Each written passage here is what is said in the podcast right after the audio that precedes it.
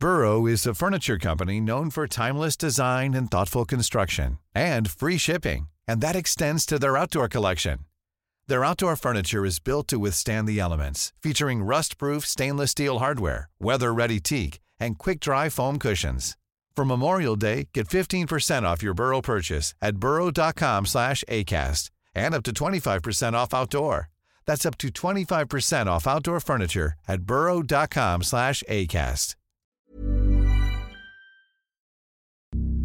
Saan po tayo? May mga patalim ka bang dala palagi? Napakagandang pangalan. Ihatid mo na lang ako sa destinasyon ko.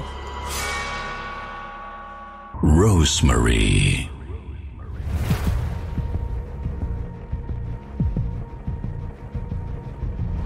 Magandang gabi po, Sir Jupiter.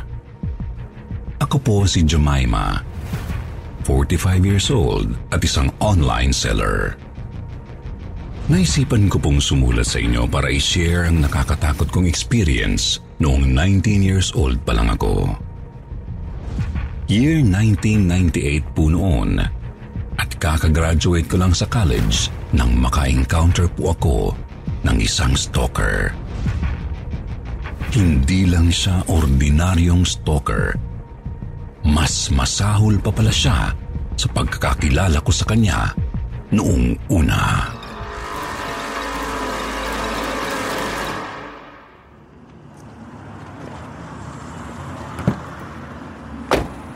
Swerte ko nga naman talaga oh. Ho? Binigyan ako ni Lord ng magandang pasahero. Saan po tayo, miss? Sa kamuning po, kuya. Kapatid ba kita? Ha? Bakit kuya pa?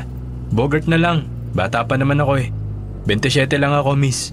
Ah, oo nga naman. Actually, para kang teenager, kuya. May boyfriend ka na ba, miss? Wala pa sa isip kong mga bagay na ganyan eh. Kuya,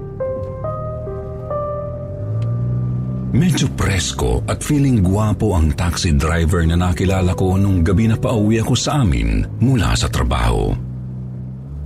Madaldal siya at ang daming kwento. Siya yung tipo ng driver na halatang bored na bored sa pagmamaneho kaya kinakausap lahat ng pasahero niya. Kahit hindi mo tinatanong, kinikwento niya. Bata pa lang ako, marami nang may gusto sa akin ng mga chicks eh. Kaso hindi ko sila trip. Gusto ko kasi yung mukhang disente. May pinag-aralan, may trabaho, maamo ang mukha, mahaba ang buhok, malinis tignan at syempre yung mabango. Parang kayo, miss. Anong pangalan niyo pala? kuya dito na lang ako sa kanto. Pakitabi na dyan yung taxi. Dito kayo nakatira? Hindi ako kumibo. Ni hindi ko siya tiningnan sa mukha. Iba kasi talaga ang kutob ko sa kanya. Ibinigay ko ang bayad pero hindi niya tinanggap. Nako, hindi na miss. Para sa babaeng kasing ganda mo, libre na. Hindi kuya, tanggapin mo tong 300. Malulugi ka kapag hindi kita binayaran. Sus, wala yun, miss. Malaman ko lang pangalan mo, okay na ako. Ayaw niya talagang kunin ang bayad na inaabot ko sa kanya. Ang gusto niyang ibayad ko sa kanya ay ang pangalan ko. Rosemary? Napakagandang pangalan. Salamat kuya. Inihagis ko sa dashboard ng taxi ang tatlong daang piso na bayad ko. Nagmadali akong bumaba ng taxi at nagpanggap na mag-aabang pa ng tricycle kahit na nasa harapan ko na ang bahay namin. Ayaw niyang umalis. Kuya Bogart, eh, hindi ka pa ba aalis? Mag-aabang pa ako ng pasahero eh. Nag-isip ako ng paraan para hindi niya malaman na yung bahay sa harapan ko ang tirahan namin. Naglakad ako patawid sa kabilang kalye at mabilis na nagtago sa loob ng looban ng mga squatter na nakatira malapit sa bahay namin. Halos 30 minutos ang lumipas bago nawala ang taxi ni Bogart sa harapan ng bahay namin. Nang sumunod na araw, ginabi na naman ako ng labas ng opisina dahil nag-overtime ako. May nakita akong lumang taxi na paparating. Pinara ko ito agad dahil biglang umambon ng gabi na yon. Pagsakay na pagsakay ko, agad na humarurot ang taxi kahit na hindi ko pa sinasabi sa driver kung saan ako papunta. Napakaswerte ko nga naman talaga oh. Ikaw na naman? Bakit parang nakakita ka ng multo, Rosemary? Bakit kagabi puti yung taxi mo? Ngayon, Romelyebo ako sa kumpare ko eh. Isa lang kasi may-ari nitong taxi na to tsaka yung taxi ko kagabi. Saka muning tayo ulit? Sa bahay nyo? Hindi na ako nagsalita pa. Tumango na lang ako. Biglang bumuhos ang malakas na ulan. Nagsimulang mag-traffic sa kalsada. Umandar na naman ang bunganga ni Bogart. Kung ano-ano na naman ang pinagkikwento, kahit na pinaramdam kong hindi ako nakikinig sa kanya dahil hindi ako interesado sa kanya. Mabait akong tao, kaya marami akong kaibigan. Sa barangay namin, marami akong natutulungan. Basta may problema mga barkada ko, ako ang takbuhan nila. Marami nga naiinggit sa akin eh. Mabait na, gwapo pa, sabi nila. Sus, eh sabi ko, kayo naman. Ganito talaga ako. Ganito ako magmahal. Nagulat ako nang bigla siyang bumunot ng balisong mula sa bewang niya. Inilapag niya yun sa dashboard ng taxi. Bakit may balisong ka, kuya? Kapag mahal ko, handa akong ipagtanggol. Kaya lagi akong handa. May mga patalim ka bang dala palagi, kuya? Ilang beses ko ba sasabihin sa'yo na wag mo na akong tawagin kuya? Dahil hindi naman tayo magkapatid. Bogart, Bogart ang pangalan ko. Yun ang itawag mo sa akin, okay? Bakit ka sumisigaw? Bogart, Biglang nag-iba ang timpla niya. Napalitan ng inis yung kanina niyang masayahing mukha. Tiningnan niya ako sa rearview mirror. Nanlilisik ang mga mata niya. Natakot ako kaya nang maipit kami sa traffic ay agad akong bumulot ng pera sa bag ko at iniabot ito sa kanya sabay baba ng taxi. Sandali! Saan ka pupunta? Rosemary! Natigilan ako nang sumigaw siya.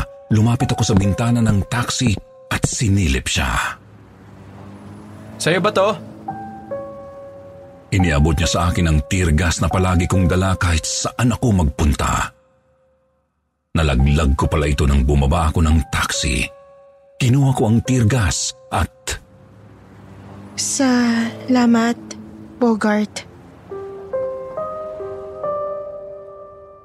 Kinuha ko ang tear gas ko at inilagay sa loob ng bag ko sabay sakay ng jeep na puno ng pasahero. Tinandaan ko ang plate number ng taxi ni Bogart habang papalayo ang jeep. Nang sumunod na araw, ginabi na naman ako ng labas ng opisina dahil sa haba ng meeting namin ng boss ko. Nagpasya na ako na mag-jeep pa uwi para makaiwas kay Bogart.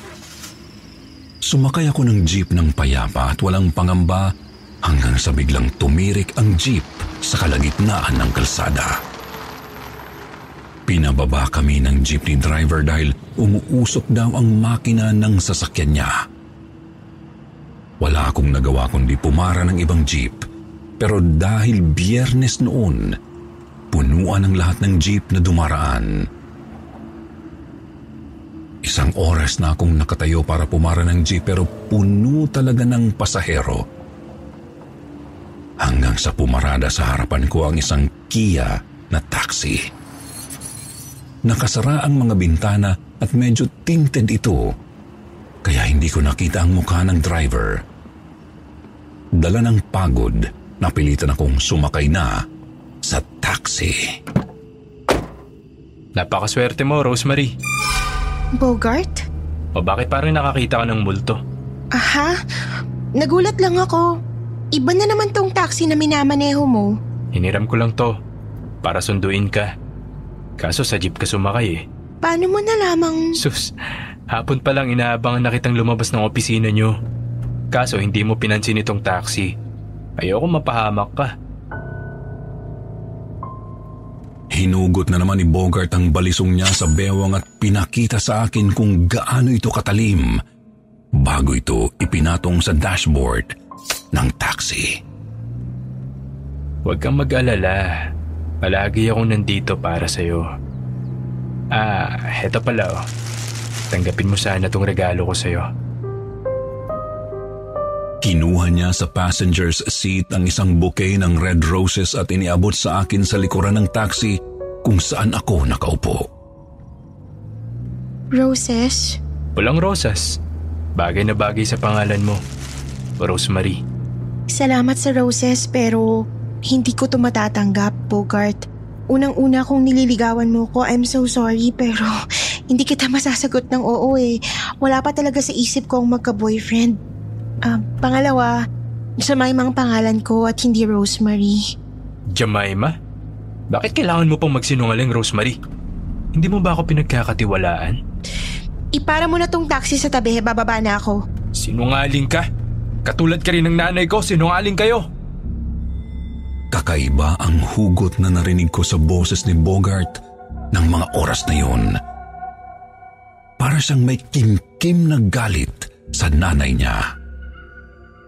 Biglang pinaharurot ni Bogart ang taxi paliko sa isang kalsadang hindi pamilyar sa akin. Bigla akong nagpanik, lalo na nang magpasikot-sikot na kami sa isang madilim at puro talahib na mahabang highway. Saan tayo pupunta? Papalayo tayo sa kamuninga. Saan mo ako dadalhin? Bogart, ipara mo tong taxi, ipara mo! Walang katao-tao sa paligid. Alam masamang balak si Bogart sa akin nung oras na yun, kaya naglakas loob akong binuksan ang pinto ng taxi para tumalon. Pero hindi ko ito mabuksan. Hanggang sa biglang promeno ang taxi sa isang matalahib na tambakan ng sirang kotse. Hubad! Bogart, anong hubad? Anong... Hubad na! Mabilis niyang kinuha ang balisong at itinutok sa leeg ko. Sumampa siya papunta sa likuran ng kotse at kinubabawan ako. Gamit ang isa niyang kamay ay hinaltak niya ang uniform kong blouse. Sumigaw ako at nagwala pero sinampal niya ako pa ulit-ulit. Hindi ako nang patalo sa lakas ni Bogart, Sir Jupiter. Mabilis kong dinukot ang teargas ko sa loob ng bag at inispray sa mga mata niya. Napasigaw siya sa hapdi. Ah! Ah! Rosemary! Mga mata ko! Ah! Binayagan ko siya para makawala sa pagkakadagan niya sa akin. Namilipit siya sa sakit. Pilit kong gumapang papunta sa driver's seat para buksan ang naka-autolock na taxi. Hinila niya ako pabalik sa likuran ng taxi. Sumigaw ako, pero madiin niya akong hinalikan sa bibig. Sukang-suka ako sa lasa ng laway ni Bogart. Muli kong ginamit ang mga kamay ko para labanan ng manyakis na si Bogart. Kinalmot ko siya, dinukot ko ang mga mata niya at muli kong kinuha ang tirgas ko sabay spray ng matagal sa bunganga niya at mga mata. Napaiyak siya sa sakit. Tinadyakan ko siya sabay gapang papalabas ng taxi. Tulong! Tulungan niyo ako! Nagtatakbo ako papunta sa main highway at laking pasasalamat ko sa Diyos nang may dumaan na police mobile. Itinuro ko si Bogart na umiiyak sa hapdi ng mga mata sa loob ng taxi. Dinampot sa agad ng mga pulis. At doon din mismo sa police station ang pinagdalhan sa kanya, ipinablatter ko siya. Hinding hindi ko malilimutan ang pangyayaring yun sa buong buhay ko, Sir Jupiter. Nagkaroon na tuloy ako ng phobia sa pagsakay sa taxi. Mabuti na lang at uso na ang Grab ngayon. Sa lahat ng mga kababaihang naging biktima rin ng pangahalay, pangaabuso at pananakit ng kalalakihan, isa lang ang may papayo ko sa inyo. Huwag kayong matakot lumaban. Magsalita at magsumbong sa kinauukulan. Babae tayo, malakas, may kapangyarihan at karapat dapat na igalang.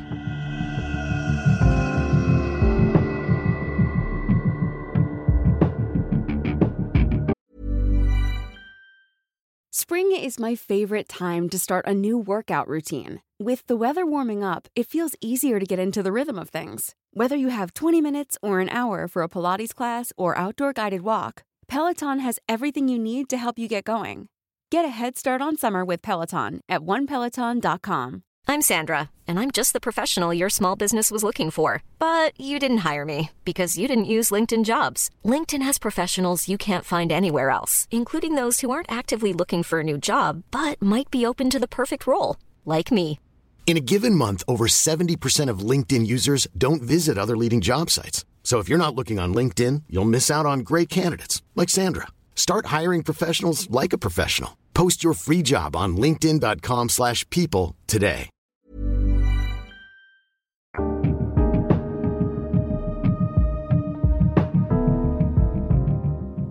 Mama. Isang mapagpalang gabi sa inyo, Sir Jupiter, at sa lahat ng tumatangkilik sa programa ninyong Takip Silim. Ako po si Ives, anim na pung taong gulang. Isang retiradong taxi driver. Ang istoryang ibabahagi ko po sa inyo ngayon ay naganap noong taong 1996. Isa po ako sa mga regular na taxi driver na mahilig sa mundo ng pasahero sa domestic airport sa Paranaque. Madaling araw noon, nang parahin ako ng isang hindi ordinaryong pasahero. Pinara ako ng isang lalaking matangkad na sunog ang katawan at muka na nadadamitan ng sunog na damit. Nang dalawang isip ako noon, Sir Jupiter, kung isasakay ko ba siya dahil sa itsura niya. Sa hindi ko maipaliwanag na dahilan, hinintuan ko siya at pinasakay sa taxi ko. Hindi pala siya mag-isa. Meron siyang kasamang mistisang babae na may dalang malaking bag. Sumakay silang dalawa sa likuran ng taxi ko.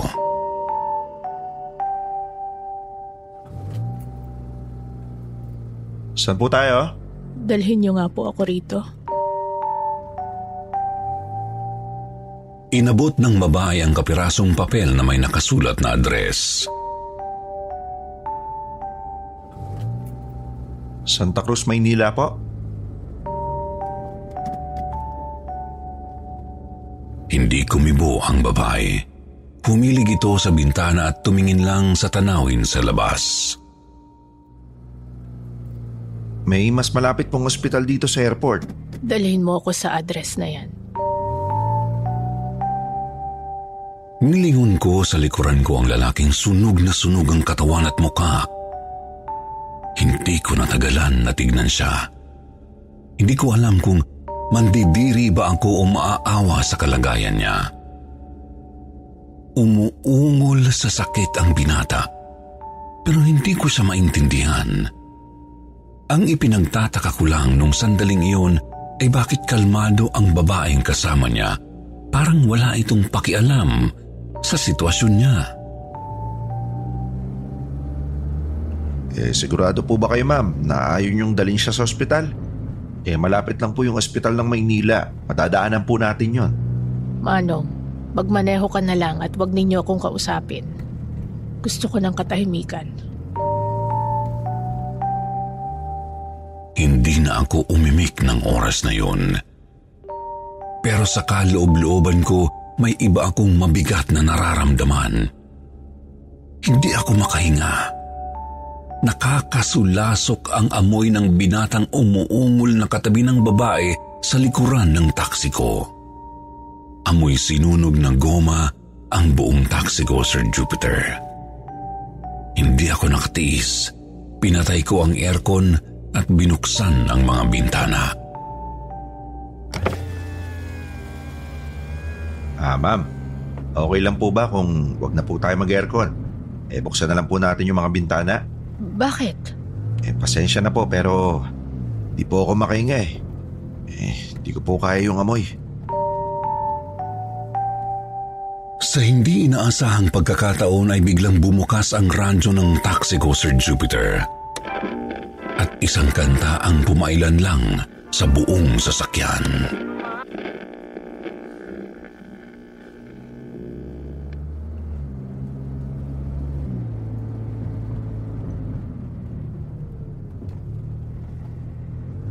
Patayin mo yan. Ma'am? Patayin mo ang radyo. Pero ma'am, hindi ko naman po binuksan yan eh. Kusa pong... Patayin mo! Biglang napahagulgol ang babaeng mestiza na pasahero ko. Pumalahaw siya ng iyak. Iyak na hindi niya makontrol. Lalong umungol ng malakas ang binata na katabi niya. Mabilis kong pinatay ang radyo at pinarada muna sandali sa gilid ng Rojas Boulevard ang taksi ko. Ma'am, okay lang po ba kayo? Ayokong marinig ang paborito niyang kanta. Mabilis na lumabas ng taxi ang babae at tumakbo sa hindi kalayuan. Doon siya umiyak ng umiyak. Nakaramdam ako ng pangamba at awa sa babae, Sir Jupiter. Naghasard ako ng sasakyan at bumaba ng taxi. Iniwanan ko ang pasahero kong lalaki na umuungot dahil sa sakit ng katawan at nilapitan ang babaeng tumatangis. Ma'am, Huwag mo akong hawakan! ma'am, wala po akong masamang intensyon. Lumayo ka sa akin! Gusto niyo po ba na ako na magdala sa kanya sa ospital? Eh, kaano-ano niyo po ba siya? Ma'am, maluba po yung kondisyon niya eh. Kailangan natin siyang dali sa ospital. Para saan pa? Eh, para po iligtas siya. Matagal na siyang hindi ligtas. Simula nang lumaya siya sa bahay at lumipad papunta dito sa Maynila. Ano po bang nangyari sa kanya, ma'am? Nakaramdam ako ng kakaibang lamig nang biglang umihip ang malamig na hangin. Tumindig ang mga balahibo ko. May kakaiba akong naramdaman. Ganito ang nararamdaman ko noong kabataan ko sa tuwing may presensya sa paligid ko. Bata pa lang ako nakakakita at nakakausap na ako ng mga kaluluwa. Hindi ko alam kung paano ko nakuha ang ganong abilidad pero sa tuwing nagpapakita sa akin ang isang kaluluwa, alam ko na nangangailangan sila ng tulong ko. Noong gabing iyon, buong tapang kong kinausap ang misteryosang babae na umiiyak. Alam ko na isa siyang multo na nangangailangan ng tulong ko. Gusto ko lang pong ipaalam sa inyo, ma'am, na nakikita at nararamdaman ko kayo. Talaga? Mabuti ka pa. Pero si Kiefer, iba siya. Iba siya sa mga kapatid niya. Matigas ang ulo, mataas ang pangarap niya. Mahirap lang kami pero para sa kanya walang imposible. Maluho siya, mabarkada. Lahat ginawa ko sa abroad para lang mapagtapos siya ng kolehiyo.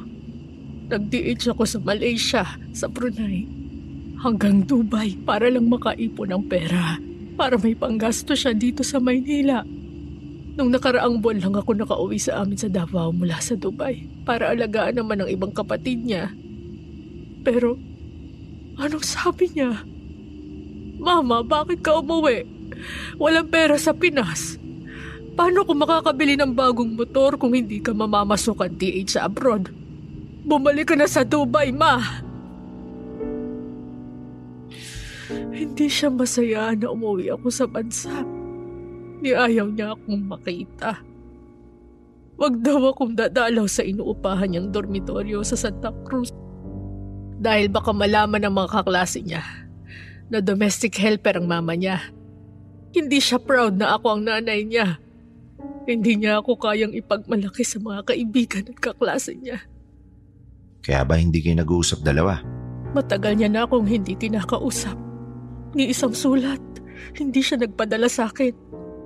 Nabalitaan ko na lang sa barkada niyang si Leonard na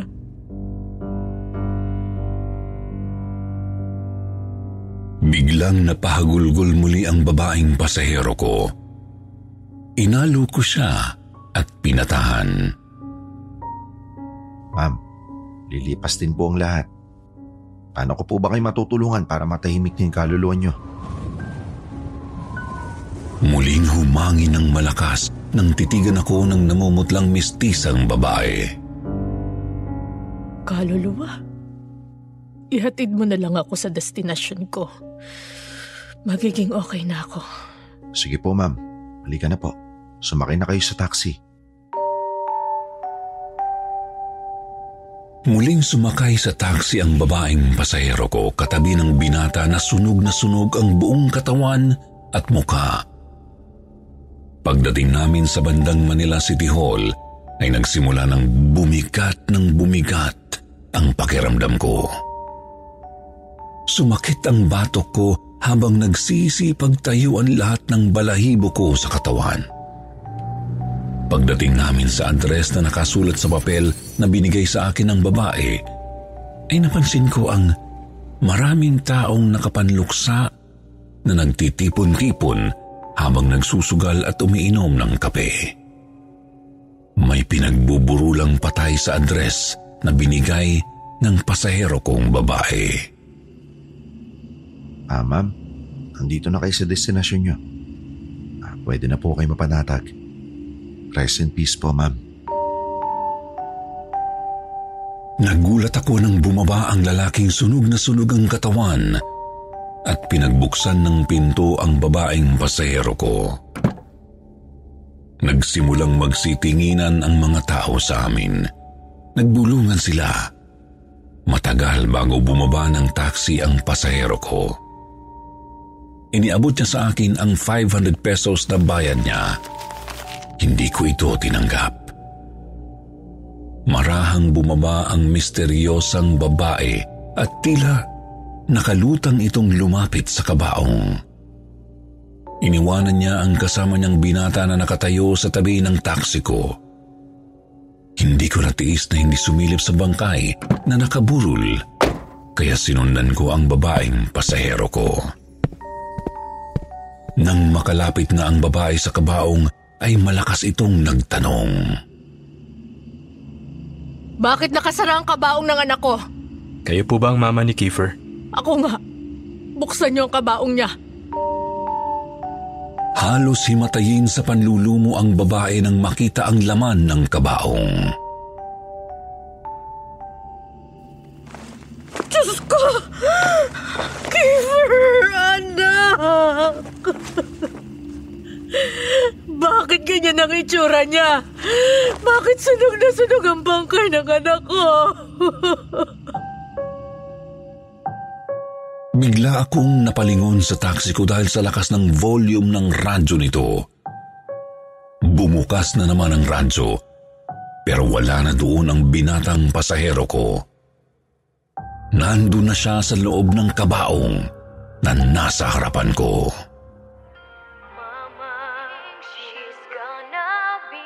Nagkamali ako nang akalain kong multo ang babaeng pasahero ko.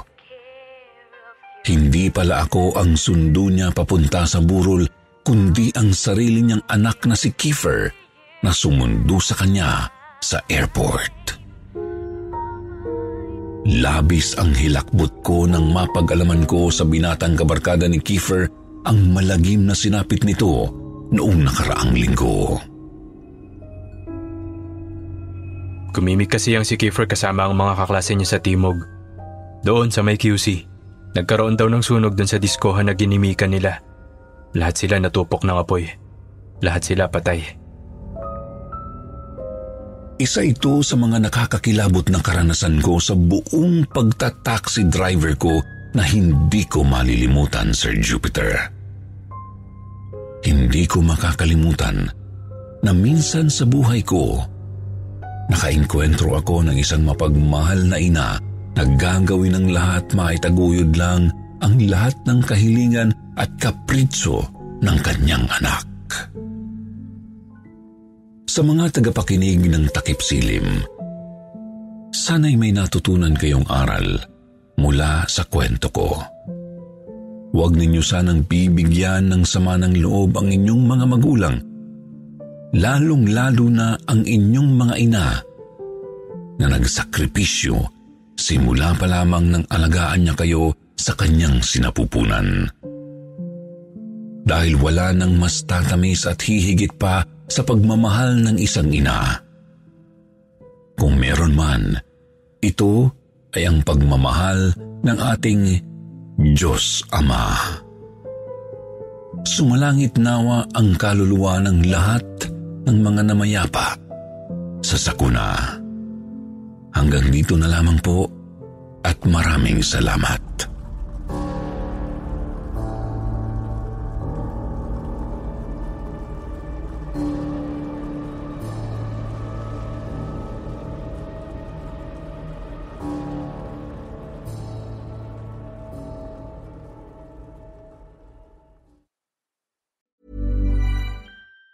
Planning for your next trip? Elevate your travel style with Quince. Quince has all the jet setting essentials you'll want for your next getaway, like European linen, premium luggage options, buttery soft Italian leather bags, and so much more. And it's all priced at 50 to 80% less than similar brands. Plus, Quince only works with factories that use safe and ethical manufacturing practices. Pack your bags with high-quality essentials you'll be wearing for vacations to come with Quince. Go to quince.com slash trip for free shipping and 365-day returns.